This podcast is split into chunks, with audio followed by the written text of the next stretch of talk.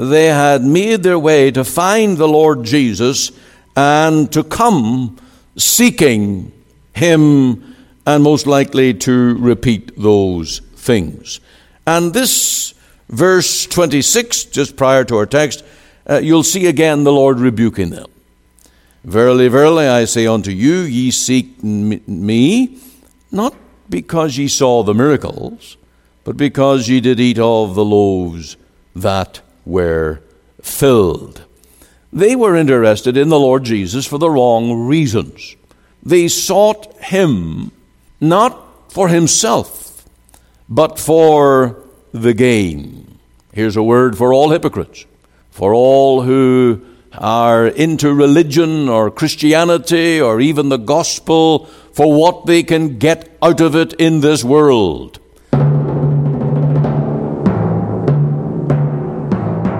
Welcome again to Let the Bible Speak. This is Ian Goligher. I trust you'll stay with us right through to the end as we come to our little excerpt on righteousness exalteth the nation, on abortion Science tells us very clearly that life takes place at conception. As soon as there is the fertilization of the egg by the male sperm, there is that union for life. That is the critical moment of conception and the commencement of life. There is no other point on the spectrum of human gestation where life can be formed. Yet, however, abortion takes place continually, irregardless to that scientific fact. The Bible also, of course, tells us that God uh, sees that substance as it is forming in the womb. There is no point that it is not a human, that it is not the purpose of God to create that human person, male or female, and to deny uh, life commencing at conception is contrary to both science and the Bible. And I trust you'll stay tuned with us as we look at that at the end of the program here today. The message we're looking at is on John 6:27, satisfaction in Christ. The Lord Jesus said, Labour not for the meat which perisheth, but for that meat which endureth unto eternal life, which the Son of Man shall give unto you, for him have God the Father sealed. Oh, the satisfaction that is in the Lord Jesus. I wonder, are you a satisfied Christian? Do you know someone who is a satisfied Christian? They have a spirit of contentment. They know that they're saved. They have the absolute assurance of eternal life, and they are drawing their everything from the Lord as a branch from the vine. Well, stay tuned today as we look at this message from our pulpit on satisfaction in Christ. Back to John chapter 6 again, and I want to preach to you today on the topic of the satisfaction that is in Christ and in the Christian life. We sing about it, we pray about it, and we often refer to it in preaching from time to time, like last week when I preached on Come unto me, all ye that labor under heavy laden, and I will give you rest. And I talked a little about the rest that we have in the Lord. And we dealt then, of course, with being linked up to the Lord by faith and of how his yoke was easy, his burden was light. And we talked at least in general terms on that. But today I want to be a little more specific. What does it mean when we talk about being satisfied in knowing and in living for and enjoying the Lord Jesus? Now, I have chosen this chapter 6 of John because it is the the chapter where Jesus said, I am the bread of life.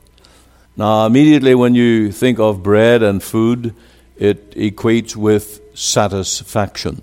We think of the miracle of feeding the 5,000 and how, after they took up the 12 baskets filled with the, the leftovers, it meant that the whole crowd was satisfied. There ought not to have been a hungry person on that mountainside where the Lord was ministering.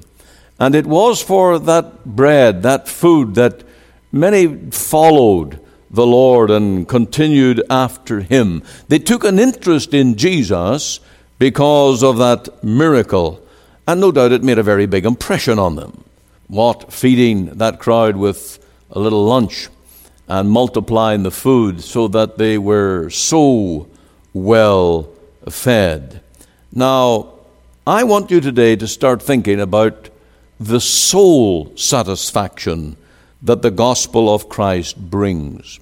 And I want to hone in on the verse, the text 27 in John chapter 6, where the Lord Jesus said, Labor not for the meat that perisheth, but for that meat which endureth unto everlasting life, which the Son of Man shall give unto you. For him hath God the Father sealed. Now, I think this verse ought to stir our hearts to ponder this subject of soul satisfaction. Labor not for the meat that perisheth, but for that which endureth to everlasting life. Uh, we know how one good meal so satisfies for, for such a short time. It's not long after supper time until those teenagers are looking at the cookie tin. It's not long after that big meal that we feel peckish again. And of course, these people who had eaten of the bread and the fish, uh, they would need to be refed very quickly again. Even the next day, they would be looking perhaps for a repeat and to be fed in the, the same way. But in this text, the Lord Jesus dealt with what really was the wrong question, but it got onto the right topic because the Lord rebuked them about seeking meat that only perishes. And it's that rebuke or the wrong focus that we want to begin with here today. Uh, we're told here, labor not for the meat that perish. I want you to see here the reason for this rebuke. And the Lord was speaking to many that had witnessed and enjoyed the food of the miracle, and over land and sea, and with great effort, they had made their way to find the Lord Jesus and to come seeking Him, and most likely to repeat those things. And this verse 26, just prior to our text, uh, you'll see again the Lord rebuking them. Verily, verily, I say unto you, ye seek me, not because ye saw the miracles, but because ye did eat of the loaves that were filled. They were interested in the Lord Jesus for the wrong reasons. They sought him not for himself, but for the gain. Here's a word for all hypocrites, for all who are into religion or Christianity or even the gospel for what they can get out of it in this world. And the Lord brings this rebuke to them. These people who were asking these questions were obviously very shallow in their thinking, and they would soon be hungry again. And we need to learn that if we're going to really enter into that enduring satisfaction that is in the Lord, we ought not to be looking for earthly gain, earthly comforts, earthly prosperity, but rather we must labor about our souls. And that's really going to be a very important thing here. The reasoning in the rebuke, because it's temporary, it just lasts a little while. Labor not for the meat that perisheth. Everything that has to do with the body, with the material, that is temporary. The other reason for the rebuke was it was hard. He said, Labor not for the meat that perisheth. And however you cut it, labor means a lot of effort. And they made tremendous effort to get from that hillside to follow the Lord uh, over land and sea because the Lord had uh, gone by boat and so on. And they made tremendous effort that they might get to this place to be with Him. And the meat that perisheth, it demands a lot of us. The world is a hard road. The things of materialism demand so much of us. Those that are seeking gain and prosperity in this world, they literally kill themselves that they might gain a little more of this world. There are people that work themselves into ill health, people that bring on an early grieve because they have labored even for these things that perisheth. Another part of the reasoning is that all this stuff is empty. It perisheth. It comes to nothing. And there are many who have labored and labored for the, the gain of this world, the material things of this world, and they come up at the end of life empty. In latter life, they have nothing. Just because we hear of some millionaires and billionaires, they're the minority. And even they can be very empty.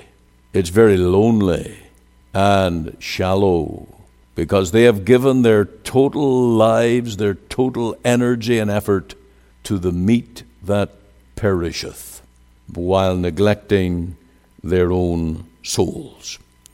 Job got it right. Naked came I out of my mother's womb, and naked shall I return thither. We are going to take nothing of this world beyond the grave. There are no pockets in shrouds. We will have none of this world to our account in the world to come. And death, of course, is the great leveler. Whether you're a pauper or a king, whether you are a low class citizen, or whether you are an achiever in the political ruling rulers of the world, death levels us all. At best, we end up with a real estate of six by three, and it's over in this world.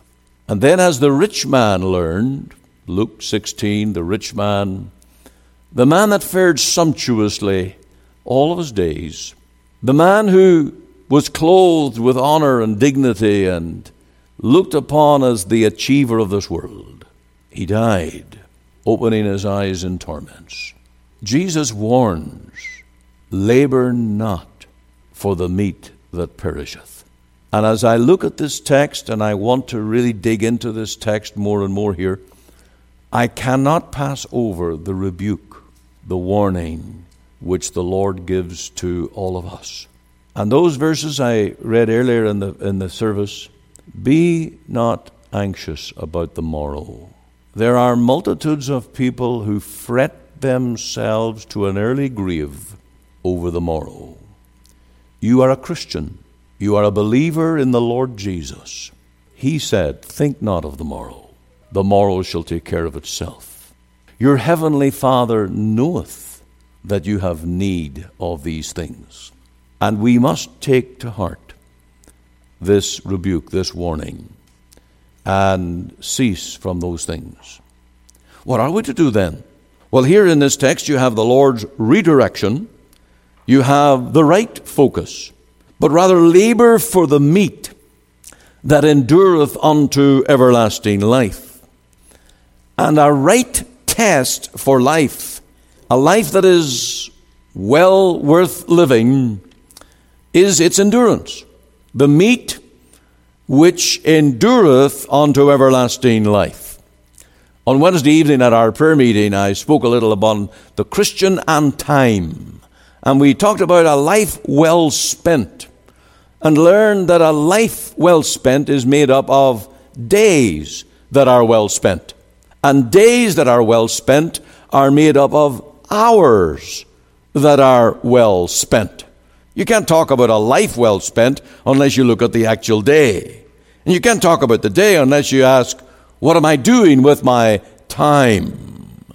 And of course, the big question is, with what I'm doing, will it abide?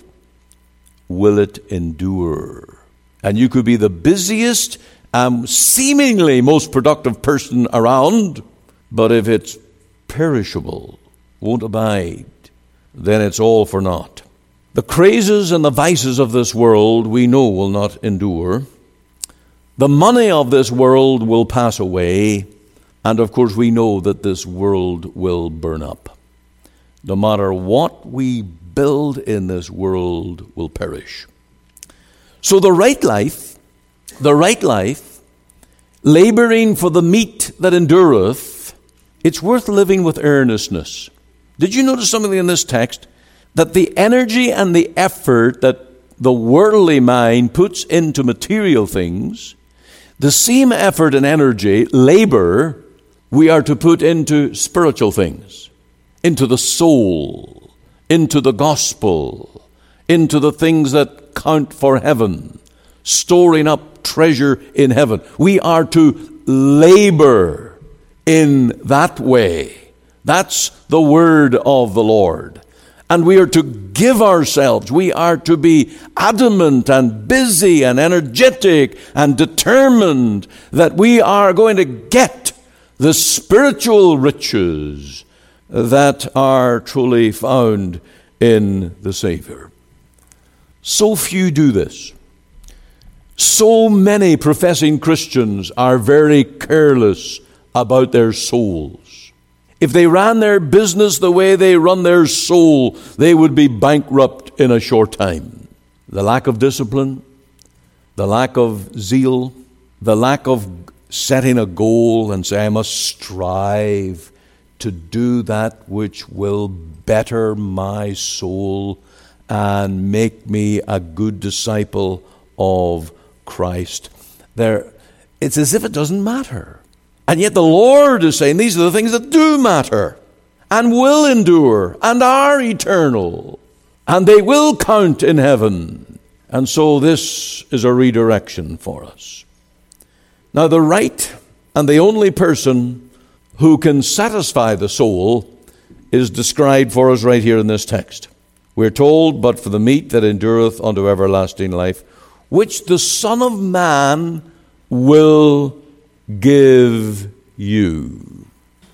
There's only one person who can feed your soul, only one who can satisfy your soul. He is described here as the true bread that came down from heaven. And he said categorically, I am the bread of life. And he is the one who brings satisfaction to the soul. Now, if you look at the text, I want you to look at the last word in verse 27. The very last word. The Son of Man shall give unto you, for him hath God the Father sealed. That word sealed is same as stamped. He is the one that God has approved, appointed. Every blessing, every benefit, every spiritual gain for the soul is now approved and received through the grace of the Lord Jesus. There's no other way. And it is through the person, the work, the ministry of the Lord Jesus Christ that you receive food for your soul or satisfaction for your soul. Now, I looked at this and I wondered, how am I going to preach this? How can I bring myself and bring others to grasp and take a hold upon the way in which the Lord Jesus feeds, nourishes, and satisfies the heart of the believer. Well, in Christian doctrine, there is an emphasis upon the threefold offices of the Lord Jesus. It's a part of his work as the covenant Savior Redeemer. And those threefold offices are prophet, priest, and king. Now, in the Old Testament, each of those offices were individual. There were men who were prophets, there were men who were priests, and there were men who were kings. In the sufficiency of the Lord Jesus and in his work as Redeemer, all of those three offices come together in the one person of Jesus Christ. Him hath the Father sealed, and he hath made him to be to his people prophet to teach, priest to pray, and king to rule. This today will be a little introduction. Maybe, maybe, if the Lord leads, I will take these three offices in the weeks to come and try and open them up and preach them a little uh, with more development. But I at least want to endeavor to introduce you to what the Lord Jesus is doing for your soul. You see, as the Savior who has given the work of redeeming your soul, He is active. He is actively working as your prophet, priest, and king. This is a work that is ascribed to the days of his humiliation. He was prophet then, he was priest then, he was king while he was ministering on earth. But now that he's alive and ascended to God's right hand, he continues to conduct these offices, prophet, priest, and king, to his people. And with all the authority that is ascribed to him, remember what he said all power is given unto me in heaven and in earth and at God's right hand as the head of the church, as the head of the body, he is actively ministering as prophet, priest, and as king. And it is very profitable for us to think in terms that Jesus satisfies the soul. Now, this gets into emotions. It gets into the experience that the Christian has with his Lord or her Lord. It gets right into the recesses of our hearts, our affections, as the Puritans put it, of what we feel inside as a Christian. Now, true gospel preaching is objective, it's not subjective. The feelings come as the result of the truth. And this is where we differ from the charismatics and the Pentecostals. The ministry of the charismatic is straight to the emotions. The gospel is the ministry of preaching Christ in his fullness, in his work, his ministry, what he does for us, and leading the believer into a comprehension and a personal enjoyment of that faithful ministry of the Savior within the soul.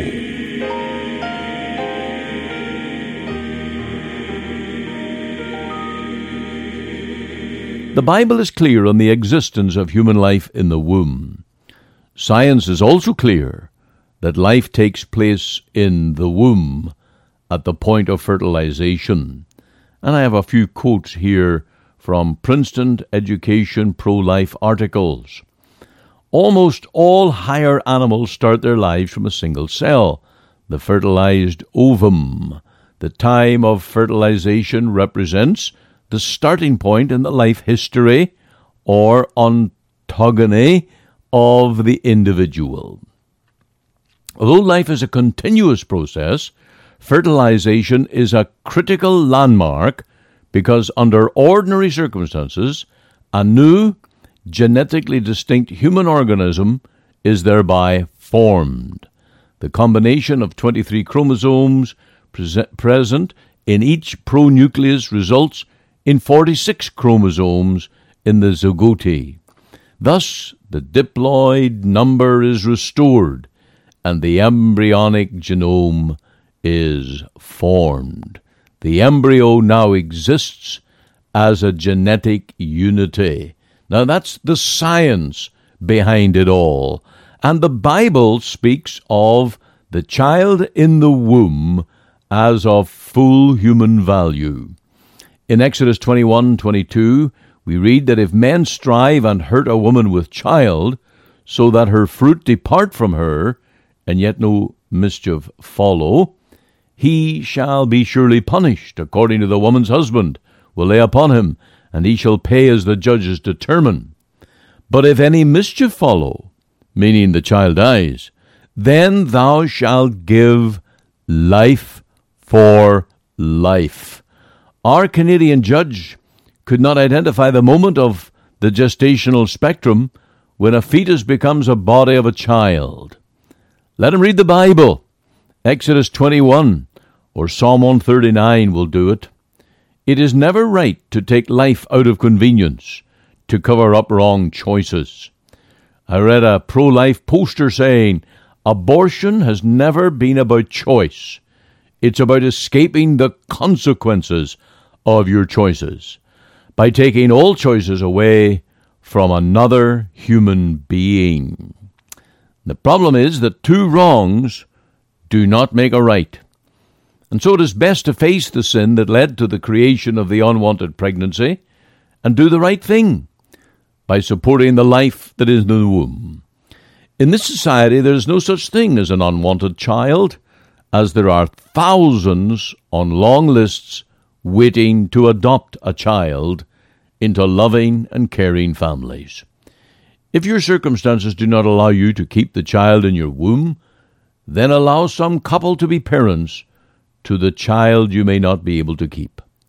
Lastly, let me say that there is mercy with God for those who come to see the crime of their previous abortion, and many do.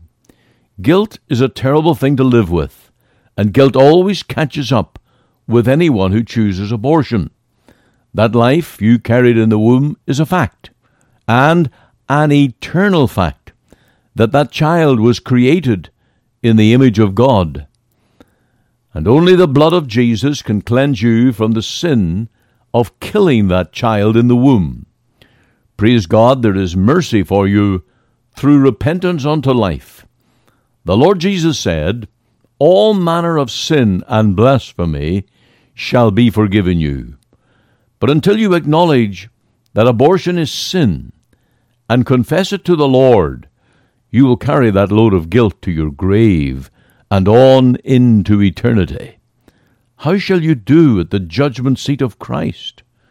Today the Lord says, Come unto me, all ye that labor and are heavy laden, and I will give you rest. But without repentance on the judgment day, he will say, Depart from me, ye cursed.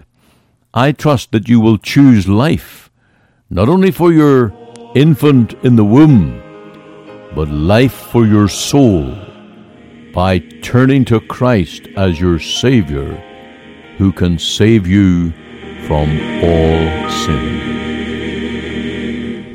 You are listening to Let the Bible Speak, the radio broadcast of the Free Presbyterian Church in Canada. This is Pastor Ian Goligher. If you missed part of today's program or would like to hear it again, you can find it archived by program date on our website. Just go to www.ltbs.ca,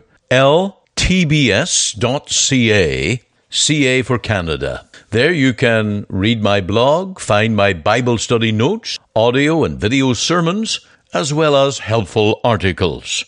Or you can go to our podcast on iTunes. We're on the air Sundays at 9:30 a.m. for our full church broadcast and Monday to Friday 5 a.m.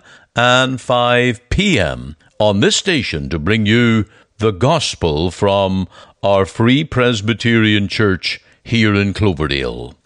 We also invite you to our church services on Sundays 10:30 and 6 p.m. Through our website you can listen and view to our online services at 10:30 and 6 p.m. Make it your Sunday worship. Click on the Live Now button on the home page of our website. Or if you would like to talk with me one on one as a pastor, please give me a call. The phone number is 604 897 2040. The mailing address is 187 9058 Avenue, Surrey, BC, V3S 1M6. We're located just two blocks north of number 10 Highway on 188th Street. Our website again is ltbs.ca. You can join us Monday to Friday, 5 a.m., 5 p.m. here on the station as we let the Bible speak.